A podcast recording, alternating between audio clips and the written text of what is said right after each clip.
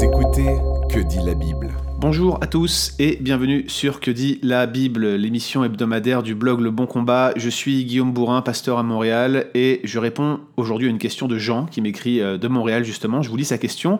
Bonjour Guillaume, je découvre que tu as mis en ligne un grand nombre de ressources au sujet du pardon. J'ai aussi remarqué que tu fais partie de ceux qui défendent l'inconditionnalité du pardon alors que d'autres estiment que l'on ne peut pas pardonner si l'offenseur ne se repent pas. Il cite euh, Jacques Buchold, professeur à la faculté euh, de Il demande quelle est la nature de votre désaccord ici?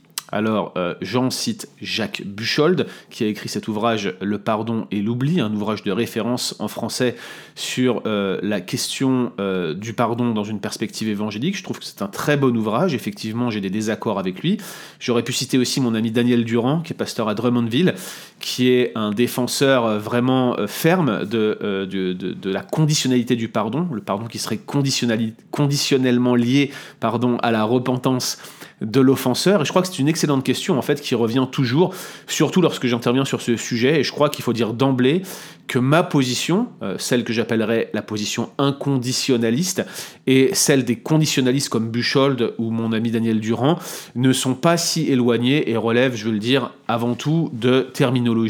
Nous ne comprenons pas exactement le pardon de la même manière.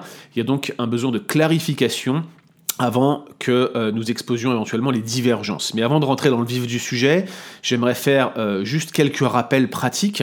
Euh, je veux juste dire que vous ne pouvez pas vous dire prêt à pardonner ou affirmer que vous avez pardonné si vous refusez de vous réconcilier avec un offenseur qui effectue une démarche de repentance. Peut-être que vous ne jugez pas sa repentance authentique. Et dans ce cas, il est bon que des tiers puissent s'impliquer pour vous aider, euh, que ce soit l'Église qui est là pour ça, ou ses responsables, hein, c'est leur rôle.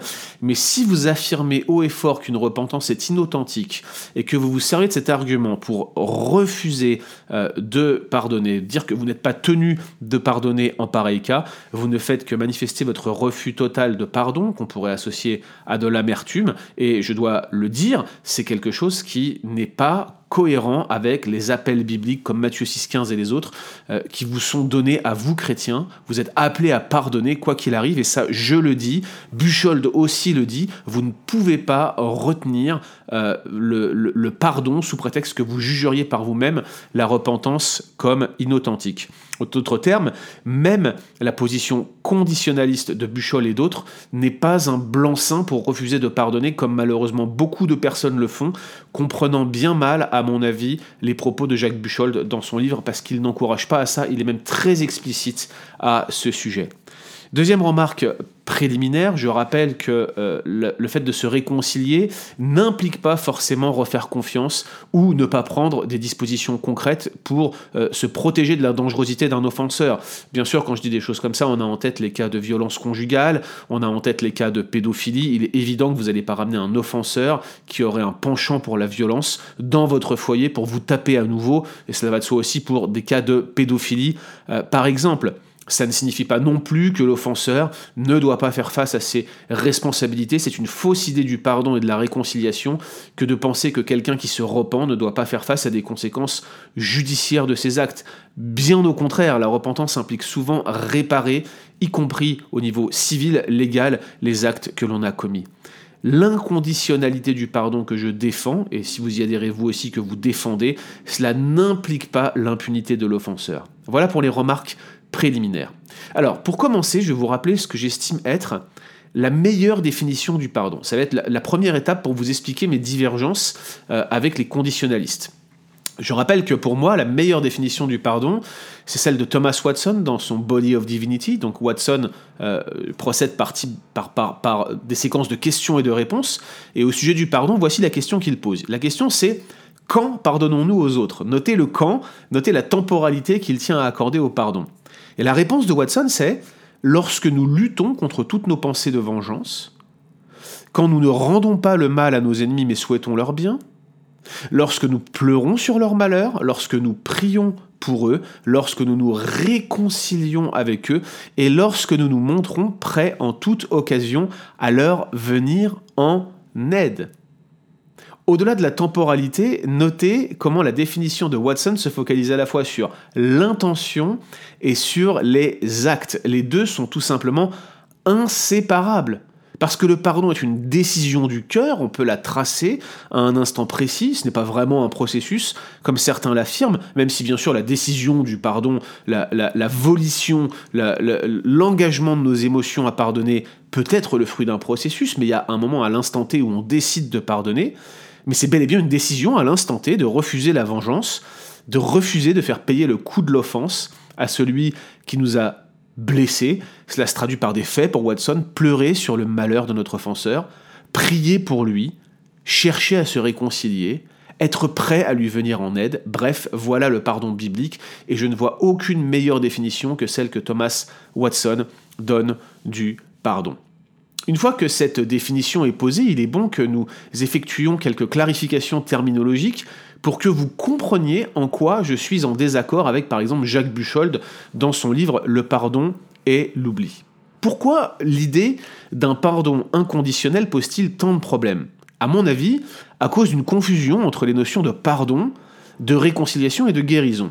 Pourtant, Buchold fait bien la distinction entre pardon et réconciliation dans son ouvrage, et il affirme comme moi que le pardon n'est pas la réconciliation, que le pardon n'est pas la guérison, et bien sûr, il ne le dit pas aussi clairement, mais il le pense, ça se traduit dans son ouvrage, la réconciliation n'est pas non plus la guérison, c'est pas le lieu de la guérison, même si ça la favorise. Alors, où sont nos divergences? Laissez-moi définir tout d'abord le pardon. Le pardon, c'est le paiement de la dette, c'est le moment où celui qui est offensé blessé, victime, choisit de prendre sur lui ou sur elle le coup de l'offense. C'est une décision du cœur qui se traduit dans les faits par le refus de la vengeance, la recherche du bien de celui qui a péché contre nous. Souvenez-vous de la définition de Watson que je viens de mentionner. C'est une démarche individuelle et, et l'exemple suprême, le modèle de pardon biblique, c'est Christ qui donne sa vie à la croix pour des pécheurs qui ne le méritent pas et qui sont d'ailleurs ennemis au moment où ils se donnent. À mon sens, les conditionnalistes font ici une distinction arbitraire entre l'intention de pardonner et le pardon effectif. Par exemple, euh, Buchold suggère que le pardon est dépendant de la repentance de l'offenseur, mais que la victime doit être en tout temps prête à pardonner. Mais selon la définition de Watson et la mienne, si vous avez l'intention de pardonner, si vous refusez de vous venger, c'est que vous êtes en train de pardonner dans les faits parce que vous ne mettrez pas en œuvre ce plan de vengeance qui serait le vôtre. La décision du cœur implique des faits concrets. Donc cette séparation entre euh, intention de pardonner et pardon effectif est tout simplement arbitraire et à vrai dire ne se retrouve pas dans les Écritures. Je pense que c'est ici que, que le désaccord principal entre Buchold et moi se fait. Si l'on en vient maintenant à la notion de réconciliation, eh bien, ici, je dirais que la réconciliation, c'est l'acte initial, et bien sûr ceux qui s'en suivent, par lequel l'offenseur et l'offensé se rapprochent, rétablissent leur relation, visent la restauration de leur communion. Euh, autant le dire tout de suite, la réconciliation nécessite obligatoirement le pardon de la part de la victime et le plus souvent la repentance de l'offenseur. On a du mal à faire autrement pour se réconcilier, même s'il existe des cas où celui qui a été victime choisit de passer par-dessus et de ne pas tenir rigueur et de viser la réconciliation à tout prix, même sans repentance. Et souvent ce sont euh, des choses très belles qui se passent en pareil cas. Alors, la réconciliation est une démarche qui est collective, voire euh, communautaire. Il faut être au moins deux pour se réconcilier. Elle peut, je l'affirme, et ça mériterait un autre podcast, elle peut faire l'objet d'une négociation, d'une transaction, elle nécessite un accord, une forme de renouvellement d'alliance. Bref, il y a deux parties. Euh, mais clairement, ici, le pardon n'est pas la réconciliation. Il est en effet possible de pardonner et de vouloir se réconcilier sans que cela ne soit possible. Tout simplement parce que l'offenseur refuse la reprise des relations normales, refuse de revenir à la table des négociations, comme le dit Romains 12, 18. S'il est possible, autant que cela dépende de vous, soyez en paix avec tous les hommes. C'est bien autant que cela dépende de vous, c'est bien le pardon que vous accordez. Et dans le contexte, c'est faire du bien à son ennemi, c'est bénir ceux qui nous maudissent. Donc c'est autant que cela dépend de nous, autant que c'est en notre pouvoir, il faut que tout soit fait de notre côté pour que l'on puisse viser la réconciliation. C'est ça, le pardon biblique, tout simplement. C'est ici que, se situe mon, principal désaccord euh, avec les, conditionnalistes, parce qu'en distinguant entre l'intention et l'acte de pardon, eh ils finissent par créer une confusion entre pardon effectif et réconciliation. Concrètement, ça veut dire quoi? Eh bien, si la victime doit attendre la repentance de l'offenseur pour pardonner, quelle est la différence entre le pardon et la réconciliation, concrètement? Alors Buchold fait bien cette distinction entre pardon et réconciliation, mais à cause de cette distinction arbitraire qu'il place entre intention de pardonner et pardon effectif, eh bien il crée un espèce de flou, euh, plutôt une frontière fluctuante entre le pardon et la réconciliation. À mon sens, les deux notions tendent à se confondre dans l'approche de Buchold, et je maintiens, le pardon est inconditionnel, mais la réconciliation ne l'est pas. Et puis enfin, il y a cette notion de guérison. Je ne vais pas m'étendre là-dessus. Il y a cette vision thérapeutique du pardon, euh, qui a été très populaire dans le monde anglo-saxon par l'ouvrage de Lewis Smedes, Forgive and Forget, qui confond le pardon et l'oubli. On pardonne pour se faire du bien, on pardonne pour ne plus ressentir les sentiments de souffrance euh, qui peuvent nous étreindre lorsque l'on retient quelque chose contre quelqu'un. Euh, la thèse a été défendue euh, notamment par Samuel et Dorothea Zakordzian dans les milieux évangéliques, le pardon, une puissance qui libère. Alors ils sont bien sûr plus modérés que cela. On, lit le pardon à la guérison, on lit le pardon à la fin des émotions vengeresses, si je puis me permettre, à la fin de la souffrance qui vient nous affliger. Mais la guérison n'est autre que le processus par lequel l'offensé va guérir des blessures qui sont occasionnées par l'offenseur. Ce n'est pas instantané, euh, et ressentir la souffrance de telles blessures ne signifie pas forcément que nous n'avons pas pardonné. Au contraire, ces souffrances peuvent tout simplement être le prix à payer pour pardonner, la dette que nous prenons sur nous. Le pardon intervient à un acte précis dans le temps, c'est une décision du cœur qui est suivie d'effets concrets, cela fait mal et cela implique abandonner toute idée de se faire justice, ça implique prendre sur soi le prix de l'offense. Et la guérison d'une telle souffrance est un processus. En d'autres termes, c'est pas parce que vous ressentez encore de la douleur que vous n'avez pas pardonné. Elle n'est pas euh, présente parce que vous ne vous êtes pas non plus euh, réconcilié. Clairement, pardon et réconciliation vont, conduire à la guérison, elles sont des prérequis. Souvent, le pardon suffit. Lorsque vous avez un offenseur qui refuse de se réconcilier, ça fait mal, mais, le fait de pardonner peut initier le processus de guérison, mais en aucun cas, il ne faut faire équivaloir ces notions. Un exemple euh, que je pourrais vous donner, une illustration. Quand on était plus jeune, ma sœur et moi, on, avait, on a 7 ans et demi d'écart et on avait régulièrement des bagarres. Parfois, ça a eu des conséquences dramatiques. J'ai euh, blessé ma sœur au doigt quand elle était plus jeune, et elle m'a blessé à l'oreille, elle m'a mis un coup de balai dans l'oreille qui m'a conduit à l'hôpital, où j'ai dû me faire euh, cicatriser, euh, recoudre une ouverture que j'avais eue à cause du violent coup de balai qu'elle m'avait mis. Vous voyez que c'est chez les bourrins, c'était quelque chose de très particulier des relations frères et sœurs. Mais voici ce qui s'est passé. J'étais le soir même à l'hôpital en train de me faire recoudre. J'avais mal. Ma sœur m'avait demandé pardon et moi j'étais déjà, j'avais déjà pardonné ma sœur, d'autant qu'elle n'avait pas fait exprès. L'offense n'était vraiment pas volontaire de sa part. J'ai eu mal pendant plusieurs semaines, je pense même pendant plusieurs mois à cause de cette blessure, surtout qu'il y a eu une infection qui a suivi au niveau de mon oreille. Et en réalité, j'avais déjà pardonné, nous étions déjà réconciliés, mais je mettais du temps à guérir. Ce n'est qu'une illustration, j'aurais pu vous citer des choses beaucoup plus personnelles, mais vous ne pouvez pas faire équivaloir pardon, réconciliation et guérison. Par contre, ce qui est clair, c'est que si vous refusez de pardonner, si vous entretenez de la haine et de la colère dans votre cœur, c'est vous qui buvez la coupe de poison que vous avez destinée à votre offenseur. Toute cette haine que vous voudriez déverser sur lui, c'est elle qui finalement, telle une enclume, vous tire au fond de l'eau. Vous ne pouvez pas guérir si vous refusez de pardonner. Le pardon est bien le point de départ à la fois de la réconciliation et de la guérison, mais ces notions ne sont pas équivalentes. J'aimerais terminer par quelques points de justification exégétique et théologique.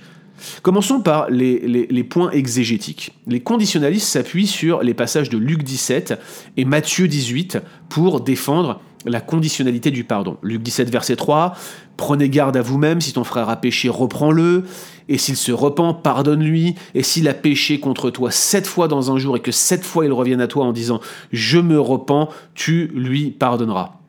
Matthieu 18, verset 15, Si ton frère a péché, va et reprends-le entre toi et lui seul. S'il t'écoute, tu as gagné ton frère. Mais s'il ne t'écoute pas, prends avec toi une ou deux personnes afin que toute l'affaire se règle sur la déclaration de deux ou trois témoins. S'il refuse de les écouter, dis-le à l'Église. S'il refuse aussi d'écouter l'Église, qu'il soit pour toi comme un païen et comme un publicain. Je vous le dis en vérité, tout ce que vous lirez sur la terre sera lié dans le ciel, tout ce que vous délirez sur la terre sera délié dans le ciel.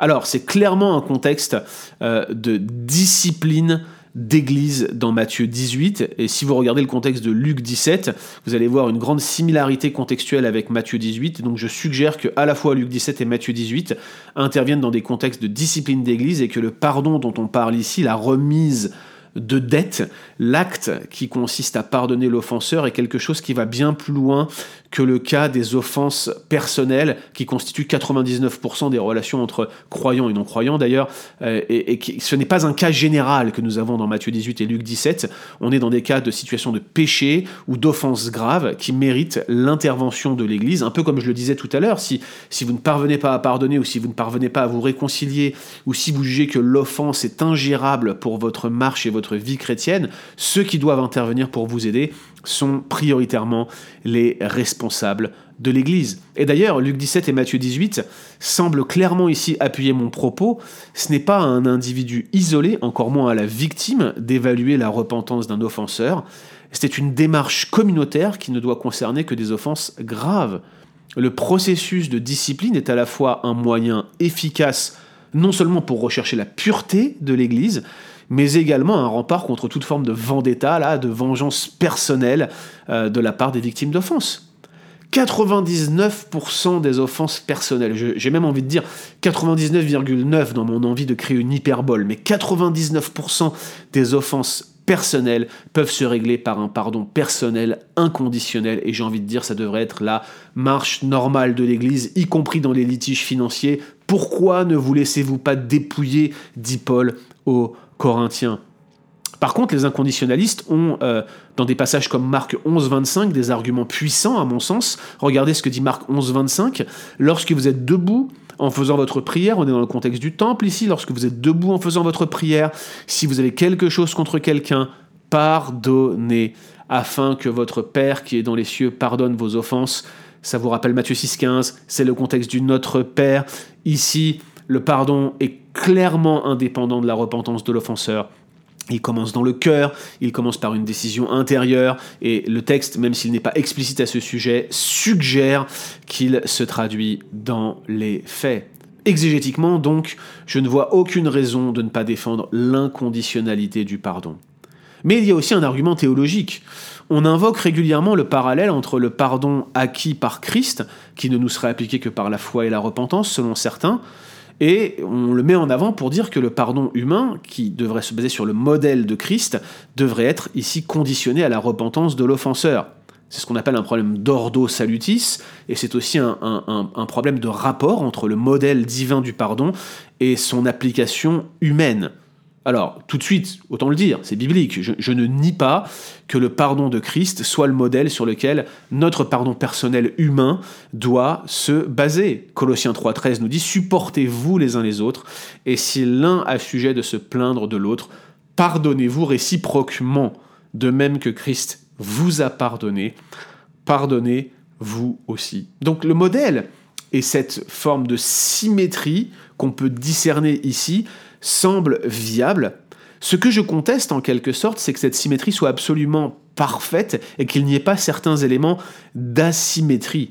Je, crois qu'il faut le dire, il y a une certaine asymétrie entre le pardon divin et le pardon humain. Tout d'abord, nous ne sommes pas Dieu, et, et, les situations ne sont jamais aussi claires que dans la relation qu'on entretient avec Dieu. Dans notre relation avec Dieu, nous sommes les pécheurs et les offenseurs, il est le Dieu, il est parfait, il est saint, il est juste, je veux dire, il n'a rien à se reprocher, par conséquent, lorsqu'il vient pour exécuter le jugement et la sentence contre des pécheurs, il est parfaitement juste pour le faire, chose que nous, nous ne sommes pas. Dans nos situations interpersonnelles, c'est jamais aussi clair. En tout cas, ça l'est rarement. La relation entre offenseurs et offenser est souvent plus complexe et parfois vous avez différents niveaux de péché et quand ce ne sont pas différents niveaux de péché, ce sont différents niveaux d'incompréhension, de frustration, des relations biaisées, bref, des choses qui peuvent envenimer les situations. Donc la relation entre offenseur et offensé est plus complexe et elle est nécessairement asymétrique par rapport à la relation que Dieu entretient avec la créature et cela se traduit dans nos relations mutuelles de pardon également. Deuxième chose, il y a une autre asymétrie, euh, celle-ci qui est temporelle. Euh, je veux dire, Christ meurt à l'instant T à la croix, et c'est par cet acte qu'il acquiert le pardon de ceux qui croiront ensuite. C'est ce qu'on appelle le pardon objectif. il effectue objectivement le paiement de la dette. Alors bien sûr, le pardon est appliqué ensuite par la foi dans la vie des croyants au moment où ils placent leur confiance en Christ. C'est le pardon subjectif. On peut lier foi et repentance ici ensemble, comme les deux faces d'une même pièce. Mais le paiement objectif de la dette est effectué par à la croix et non pas au moment où nous croyons. C'est lorsque nous étions encore des pécheurs, encore des ennemis de Dieu, que Christ est mort pour nous, que Christ paye le prix de nos enfances, nous dit Romains 5. Et c'est là le lieu du pardon. Dans nos relations euh, personnelles, il est impossible de faire cette distinction entre pardon acquis objectivement et appliqué subjectivement dans les relations interpersonnelles. Ça ne marche pas. Comme cela, nous ne sommes encore une fois pas Dieu, et ici le pardon divin et le pardon humain ne peuvent pas être symétriques. Il y a toute une question de la relation de la créature au temps. Euh, si le pardon divin est appliqué subjectivement dans la vie du croyant, euh, c'est quelque chose qui se rapproche beaucoup plus de l'expérience de la réconciliation dans les relations mutuelles entre personnes, entre croyants.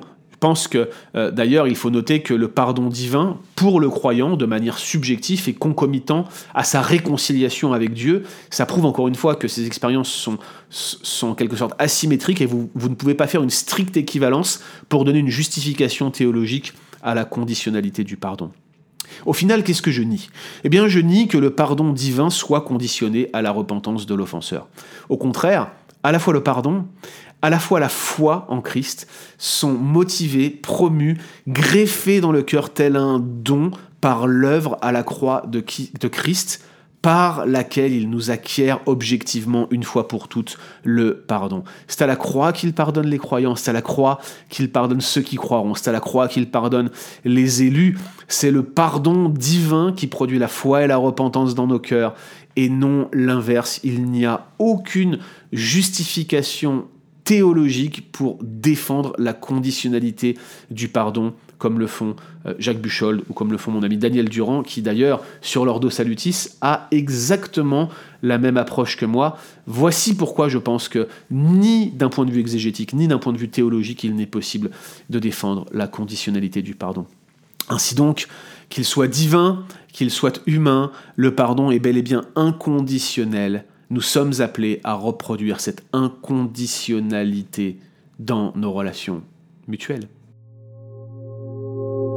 Vous écoutez Que dit la Bible?